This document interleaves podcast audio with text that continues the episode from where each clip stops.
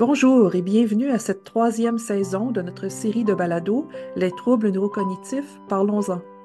Dans cette série, nous nous entretenons avec des francophones aux quatre coins du Canada qui vivent avec des troubles neurocognitifs majeurs, des proches aidants, des chercheurs et des intervenants, afin de mieux comprendre comment les personnes atteintes et leurs proches se sont adaptés à la vie avec un trouble neurocognitif majeur. Tout ça dans le but d'informer, de casser les préjugés et d'inspirer les personnes qui vivent avec cette réalité. Le thème de notre balado aujourd'hui est l'importance de la communauté. Et notre invitée, Mme Maria Lepage, est la personne idéale pour avoir cette conversation, compte tenu de son engagement de longue date auprès de sa communauté et de la francophonie en Saskatchewan et à travers le Canada. Native de Gravelbourg, un village d'environ 1000 habitants situé dans le sud de la Saskatchewan, l'engagement communautaire de Mme Lepage a commencé avec la Fédération des femmes canadiennes françaises alors qu'elle était jeune adulte. Elle a été la première présidente de la Fédération provinciale des femmes francescoises en 1989 et a assumé la présidence de l'Alliance des femmes de la francophonie canadienne de 1998 à 2002. Elle a également siégé sur le conseil d'administration du journal francescois L'eau vive et continue de siéger sur le conseil des écoles francescoises.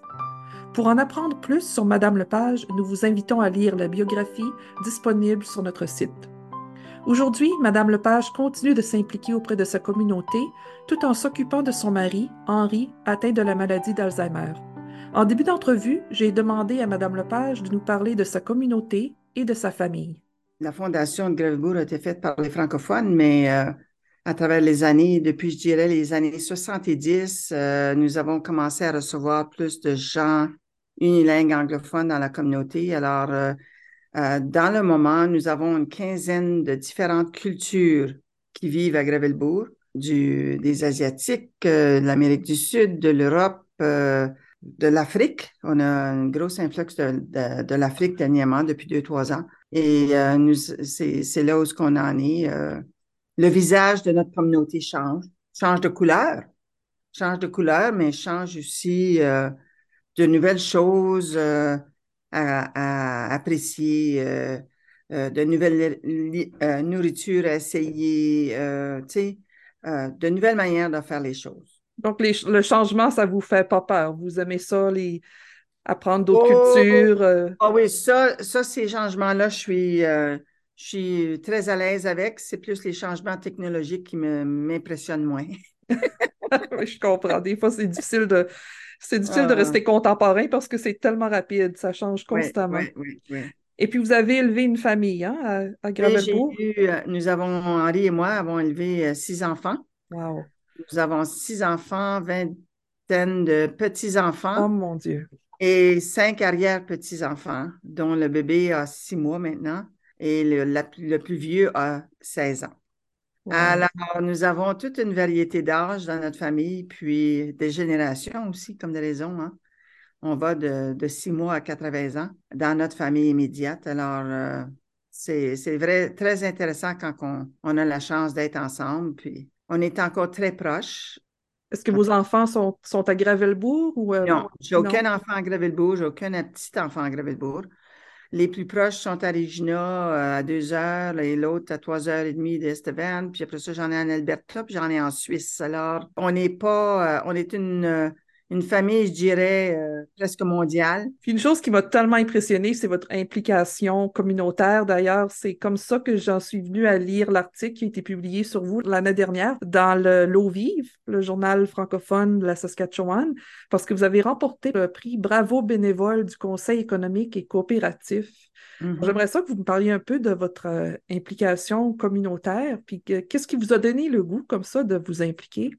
J'ai commencé comme euh, jeune euh, épouse. Euh, dans la deuxième année de notre mariage, on a mis sur pied un chapitre de la Fédération des femmes canadiennes françaises. Et puis j'ai été invitée par les dames de, la paroisse de m'impliquer. J'étais la plus jeune. J'ai souvent été la plus jeune dans beaucoup de ces affaires-là, avec les femmes jusqu'à un certain point. Et ça, ça a été très local. C'était une rencontre par mois. Euh, des fois, on faisait quelque chose pour la paroisse les premières années, mais j'avais une, une ma famille euh, était, je commençais ma famille, alors il y avait quand même euh, juste tant de temps que je, je m'étais là. Puis on était, c'était un peu la, mode des 60, la fin des 60, de 66 à, je dirais, à 75, c'était un peu ça. Par 1976, j'ai eu mon dernier enfant. Alors là, euh, j'ai commencé à évoluer davantage, euh, plus retourner un peu sur le marché du travail à un moment doucement, euh, puis déménager, euh, partir de Gravelbourg avec notre famille, puis aller essayer quelque chose d'autre, de nouveau. Euh, la vente directe pour mon mari, alors on a suivi, puis nous avons fait des choses intéressantes. Puis on est revenu à Gravelbourg spécifiquement pour l'éducation en français pour nos enfants. Parce que où nous étions, il n'y avait pas d'éducation en français pour nos enfants. Et puis, on se voyait aller, ils ne parlaient plus, ils ne comprenaient plus le français. Même si on essayait de leur parler, ils étaient à l'école en anglais. Alors, on a dit, OK, ça, c'est un haut-là, là. on change de, direction. C'était vraiment important pour vous. Oui, oui, c'était très important. Puis il y avait le Collège Mathieu à Gravelbourg qui avait recruté Henri pour faire le recrutement et enseigner à temps partiel. Alors, euh, on, a on est revenu. Puis c'est le meilleur move qu'on a fait euh, de toute notre vie. Ça nous a permis de réintégrer notre communauté que, dont nos parents étaient. Euh, situé et puis aussi de, vivre une vraie vie communautaire euh, paroissiale francophone avec des amis, des jeunes couples de la même tente que nous autres. Alors, c'est là où on a, repris euh, l'activité, moi avec les femmes, mon mari avec les chevaliers de colon, puis lui est enseignant, alors il y avait beaucoup de, choses, de sport, tout ça on a toujours été impliqués, mais euh, à travers des années, euh, j'ai mon, je me suis impliquée plus au niveau provincial quand nous avons établi la Fédération des provinciales des Françoises. Euh, je suis devenue la première présidente, puis j'ai été là pour un bon moment jusqu'à temps que je me rende au niveau national comme représentante de l'Ouest ou de la Saskatchewan et puis éventuellement au poste de présidence de la Fédération nationale des femmes canadiennes françaises. Et puis, j'ai laissé ma place à quelqu'un d'autre et je suis revenue par intérim euh, pour remplacer euh, euh, quand c'était l'Alliance des femmes de la francophonie. Alors, c'était, j'ai eu un beau parcours, j'ai fait beaucoup de choses intéressantes. j'ai travaillé avec des groupes de femmes à travers du Canada parce que j'étais très impliquée dans la marche de l'an 2000 contre la pauvreté et la violence. c'est l'Alliance, la, fédération qui qui faisait le lien entre le, groupe du Québec et les organismes anglophones pour la planification. C'est nous qui organisions les, réunions euh, conjointes et puis euh, qu'on s'assurait que ça, se passe. Et puis, euh, tu sais, ça, ça, a été une belle expérience. Je suis allée à New York, puis j'ai été choisie pour représenter les femmes du Canada pour les présentations des, des pétitions aux Nations Unies. Alors, il y avait des personnes de chaque continent, pas chaque pays, mais chaque continent. Et puis, euh, en tout cas, c'était intéressant. On était, je pense, euh, deux blanches sur je ne sais pas combien de, femmes de d'autres pays qui, se, présentaient euh, des, pétitions. Alors, ça a été très intéressant. Puis, de rencontrer ces gens-là, puis de travailler avec elles pour essayer d'améliorer les choses. En 2010, alors qu'il venait de prendre sa retraite après une carrière dans l'enseignement, le mari de Mme Lepage reçoit un diagnostic de maladie d'Alzheimer. Il a, pris sa retraite de l'enseignement, puis les dernières années, il était fatigué. Il n'avait plus le goût d'être en classe. Euh, c'était le temps. Mais on n'a jamais pensé que c'était un problème à ce moment-là. C'est juste plus tard, quand on a commencé à remarquer des choses. Puis là, avec mon médecin, nous avons éliminé toutes les causes pour en arriver à celle-là qui est la dernière. On a vu des spécialistes, puis ça a été confirmé. Mais il était sur des médicaments. Il a, été prescrit un médicament. Puis, euh, nous avons pris les médicaments jusqu'à date. Euh, même maintenant, il continue à lui donner pour euh, maintenir qu'est-ce qu'il a comme mémoire, comme facilité, faculté. Alors, on a eu quand même 14-15 ans d'extra qu'on n'aurait peut-être pas eu s'il n'avait pas pris les médicaments. Pourriez-vous nous parler un peu des changements que vous aviez remarqués chez lui avant qu'il reçoive son diagnostic? Moi, j'ai remarqué, et puis euh, il se répétait, et puis il oubliait des affaires, mais des choses récentes. Alors, euh, c'était un peu ça. Puis tout d'un coup, il me dit, tu sais, il dit, il dit, tu sais, je pense que j'oublie de parler en anglais, en français des fois parce que je retourne, je parle plus en anglais dernièrement ou quelque chose. Bien, j'ai dit, oui, puis non, mais pas plus que ça, là, tu sais. J'ai dit, je pense que, parce que, tu sais, on, a des gens qui ne parlent pas français. Ça fait qu'on on patauge entre les deux langues, tu sais, euh, famille. Alors, j'ai dit, ben, je sais pas. J'ai dit, mais j'ai dit, euh, il y a certainement quelque chose qui ne va pas. Ça fait que j'ai dit, je pense qu'on va aller voir le médecin pour tester, pour voir s'il n'y a pas d'autre chose. Qu'est-ce qui se passe? Alors, on a commencé, puis euh, mon médecin était très collaborateur, mais j'avais fait un peu le même, une partie du même trajet avec ma mère et ce médecin-là. Alors, euh, j'avais, peut-être que c'était ça, les indices, que j'avais déjà un avant-sens de qu'est-ce que ça pourrait être qui se passait mais on voulait éliminer tout le restant, tu sais, des tumeurs, euh, des, des de sang, euh, quoi, que ce soit, là, tu sais. Alors, on a fait le, physique, là, tout fait le physique, puis là, on a, pour en revenir qu'il n'y a rien qui s'était passé, alors il fallait aller plus loin. Alors là, c'est là qu'on est allé pour commencer à découvrir si c'était euh, la démence, l'Alzheimer ou quoi. Est-ce que c'est un long processus avant de recevoir? Ça n'a pas été trop long pour moi. J'ai commencé au mois de juin avec lui, puis durant l'été. Puis euh, le 25 août, on était pour un, scan du, cerveau. Et puis, euh, on a eu les résultats à peu près une semaine après. Il y avait quelque chose là qui, qui, qui, démontrait qu'il y avait quelque chose qui se passait au cerveau. Alors là, on a été euh, référé à un spécialiste. Puis par le mois de novembre, janvier, novembre, c'était, il y avait une prédiagnostic diagnostic de, démence, c'est certain. Les spécialistes haïssaient utiliser le mot Alzheimer. Euh, mais après ça, on est retourné pour d'autres tests plus approfondis et, euh, au mois de janvier. Et puis là, c'est venu à, dire le mot Alzheimer. Oui. Est-ce que vous aviez accès à ces spécialistes-là à Gravelbourg? Il a fallu que vous voyiez. Non, non, on est allé en dehors, mais ça, c'est euh, en rural. On n'a pas accès à des spécialistes dans nos oui. C'est souvent le cas. Alors, pour voyager, c'était pas, c'était juste une heure, c'est pas grave. on est habitué de voyager beaucoup de services, alors ça, c'était normal pour nous. J'ai demandé à Mme Lepage si elle et son mari avaient eu accès à des médecins spécialistes francophones. Elle m'a répondu que non. Les spécialistes qui parlent français en Saskatchewan se font rares. Puisque Mme Lepage et son mari sont bilingues, cela ne représentait pas un obstacle pour eux. Cependant, là où Mme Lepage s'est montrée plus insistante pour les services dans les deux langues est dans la résidence de soins de longue durée où son mari, Henri, habite maintenant. Euh, où ce j'insiste plus sur les services en français, c'est maintenant dans une institution où ce demeure. Parce que malgré que sa première langue était l'anglais, euh, il y a des jours qu'il ne comprend pas l'anglais, puis il y a des jours qui, puis il veut toujours s'adresser en français. On, ben on a, euh, on a, on a vécu en français pour 57 ans ensemble. Euh, il a enseigné en français toute sa vie. Alors, tu sais, il y a quand même un engrenage là, qui est pas mal fort au niveau du côté français. Alors, il fallait qu'on ait. C'est pour ça qu'on a réussi à avoir une place, un foyer ici, de, une institution ici, au foyer d'Ouville, euh, à Gravelbourg.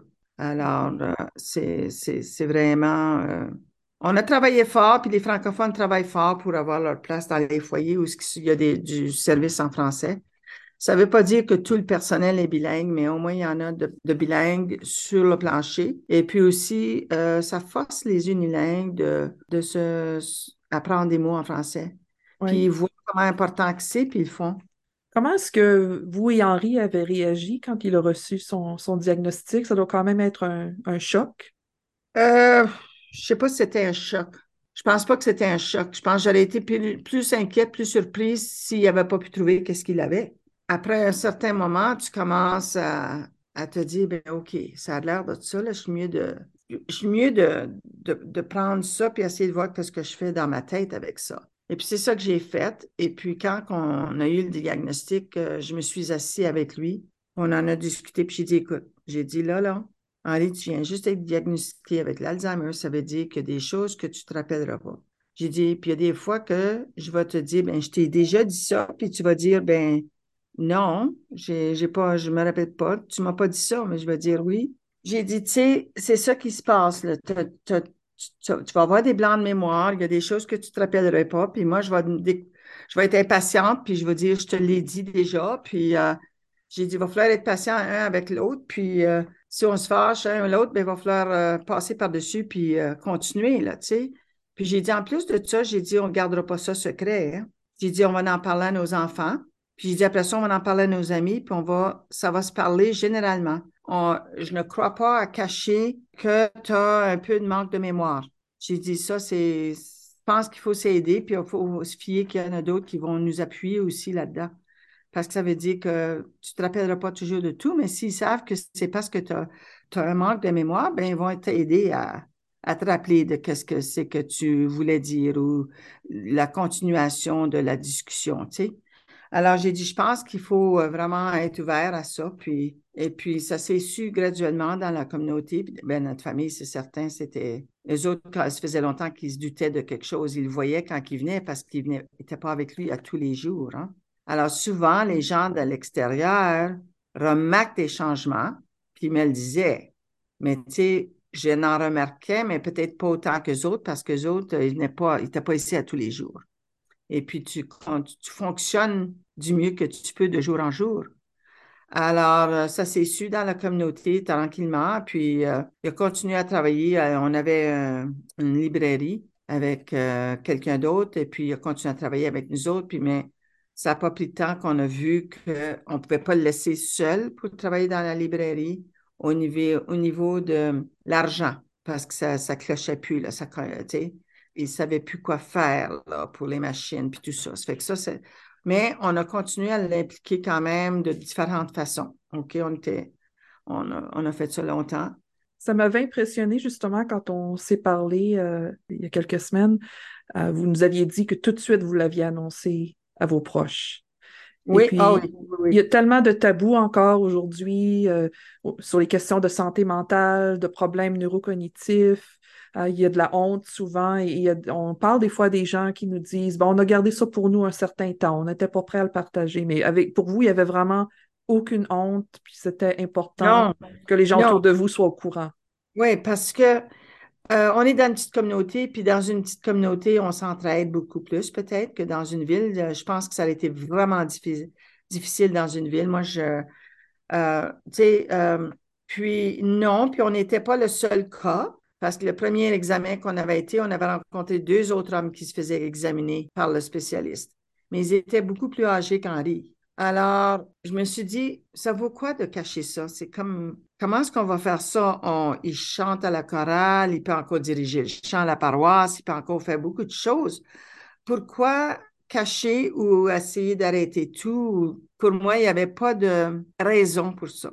Avec notre famille, ils étaient d'accord en avançant avec la maladie. Euh, il y avait des choses qu'ils disaient des fois qui nous faisaient pas mal rire. Puis il y a des fois que je disais qu'est-ce qui se passait. Puis tu sais, je dis il faut rire parce qu'autrement on va pleurer. Tu sais, eux autres, ils s'en aperçoivent pas. Oui, ça nous blesse. Oui, ça nous, c'est difficile. Oui, il y a des moments qui sont plus durs que d'autres. Mais on peut pas, euh, comment je dirais, on peut pas se caler dans la, la, la boue. Oui. Il faut, faut continuer à vivre, faut continuer à vouloir. On a continué à sortir avec nos amis, on a continué à inviter des gens pour des repas. Euh, tu sais, vraiment, jusqu'à l'année dernière, euh, on a vécu une vie pas mal normale.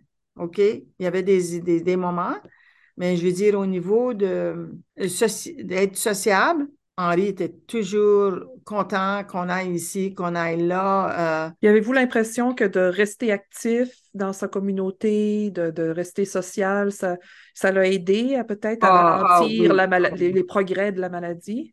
Certainement. Puis il y a une autre chose qu'il faut se, se rallier au fait qu'il va en avoir plus de démence, puis qu'il va avoir plus de problèmes mentaux, puis il faut qu'on euh, qu'on trouve de moyens, des moyens de normaliser la vie pour, ces gens-là. Puis c'est ça qu'on a fait. Nous autres, on a gardé la vie normale pour, notre, pour Henri jusqu'à l'été dernier, quand on a vu là, que vraiment, là, là, là, il descendait à côte vite. là. C'était là, euh, là, puis là, les enfants commençaient, maman, tu commençais à faire des, des approches pour le placer. J'ai dit, oh, non, non, tu sais, il me semblait que je n'étais pas prête. Puis euh, finalement, au mois d'octobre, ils ont dit, maman, c'est le temps, là. Là, là, that's it ça faut que tu le fasses, là.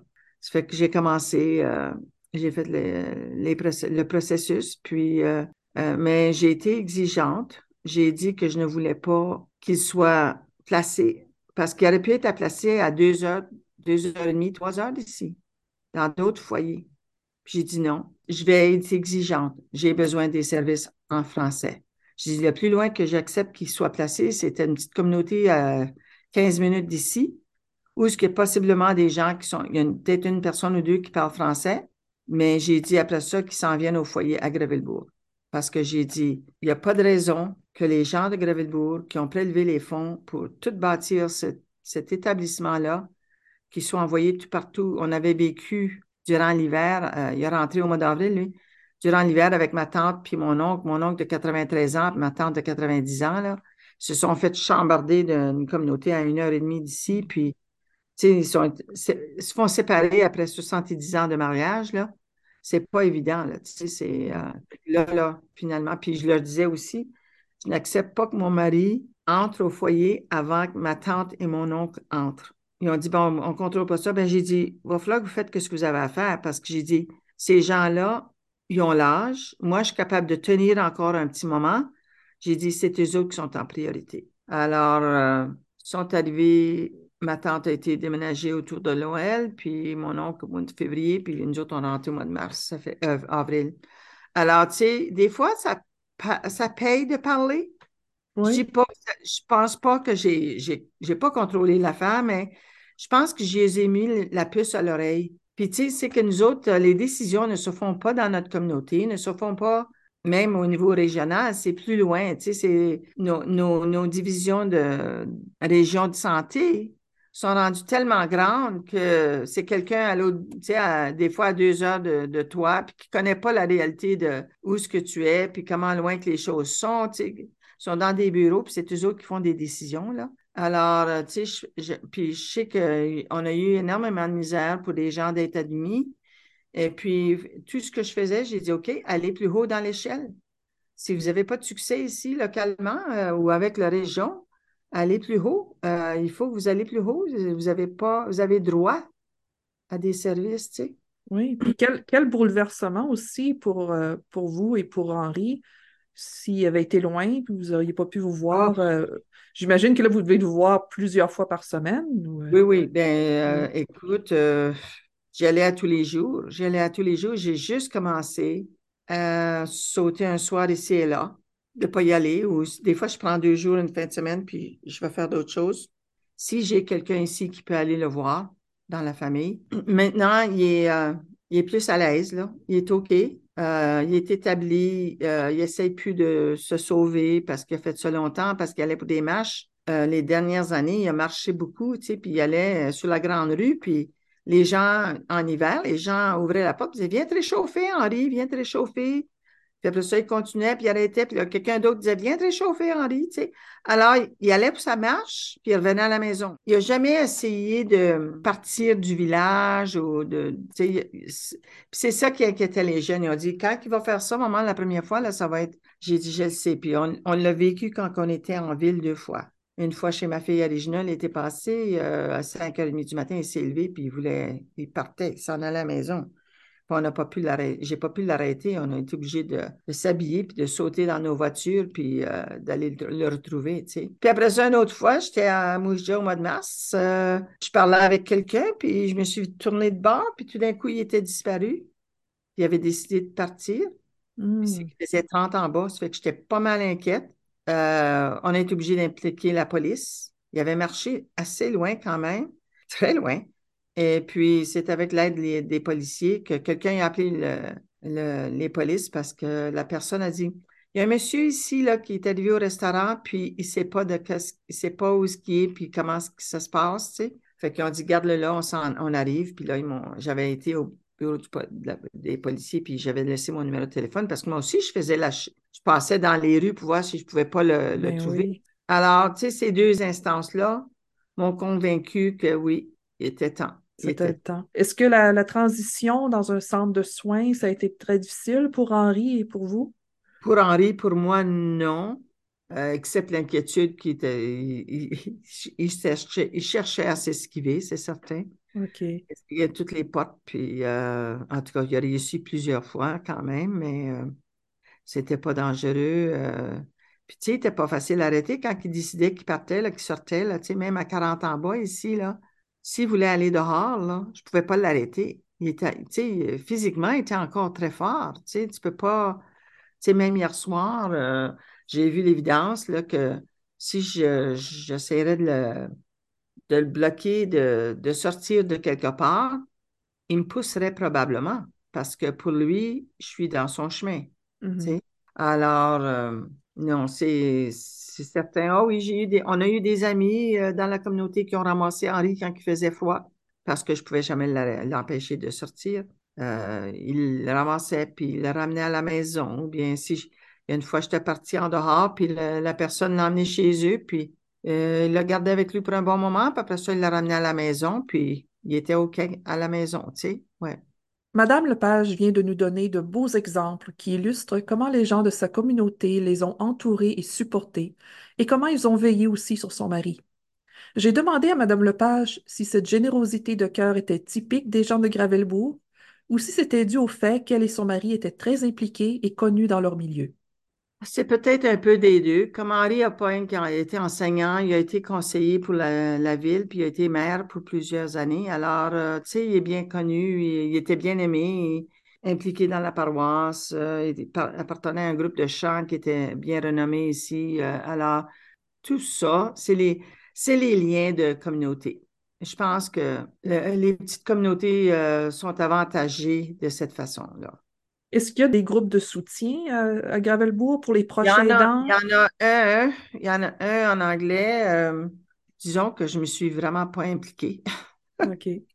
J'ai pas pris le temps de faire ça. Je sais que j'ai été demandé de me joindre à l'Alzheimer Society en Saskatchewan. Puis avec le groupe de femmes, euh, les ailes, j'ai fait du travail un peu au niveau provincial pour l'Alzheimer, mais je me suis pas joint à tous les groupes de discussion qu'on m'a suggérés parce que j'aurais passé mon temps à l'ordinateur, puis j'avais vraiment pas le temps pour ça.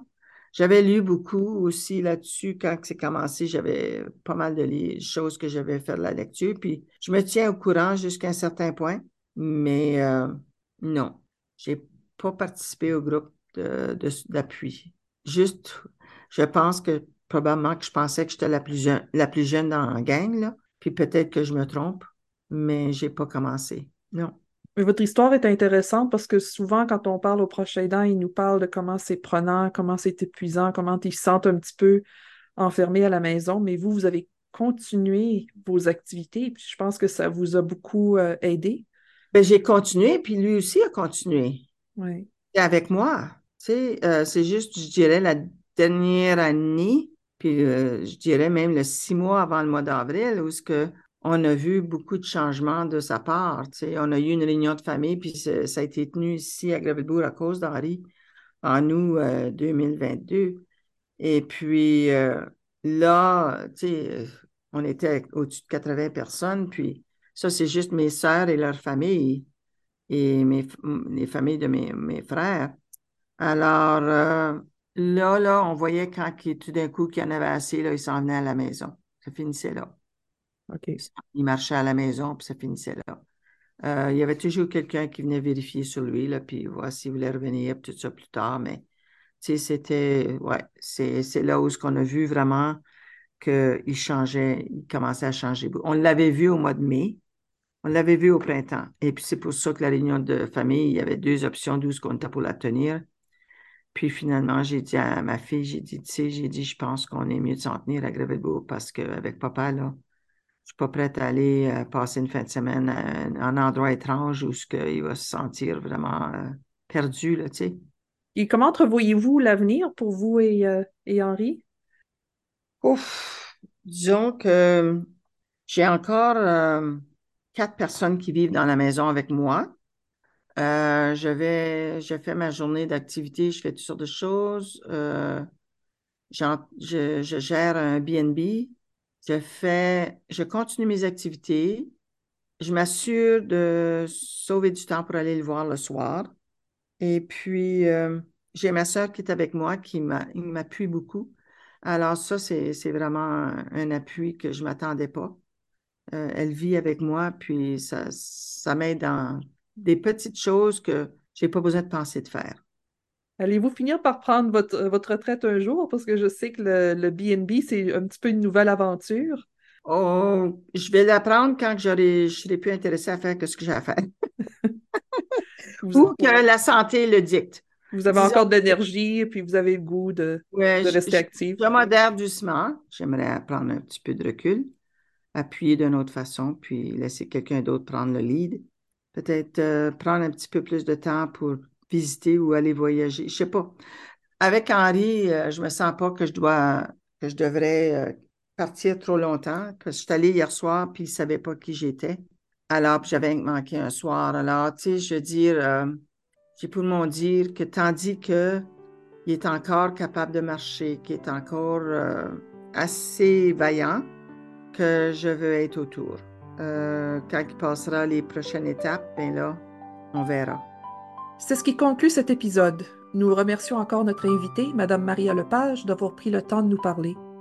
Comme toujours, nous remercions nos partenaires, la Société Alzheimer de l'Ontario, le Centre d'éducation et de recherche sur le vieillissement et la santé de l'Université Lakehead à Thunder Bay, Ontario, ainsi que l'Agence de la santé publique du Canada pour leur soutien financier. Cette série de balados est produite par Joanne Chalifour, chargée de projet, Daniel Hubert, ingénieur du son, et votre animatrice, Ingrid Gagnon.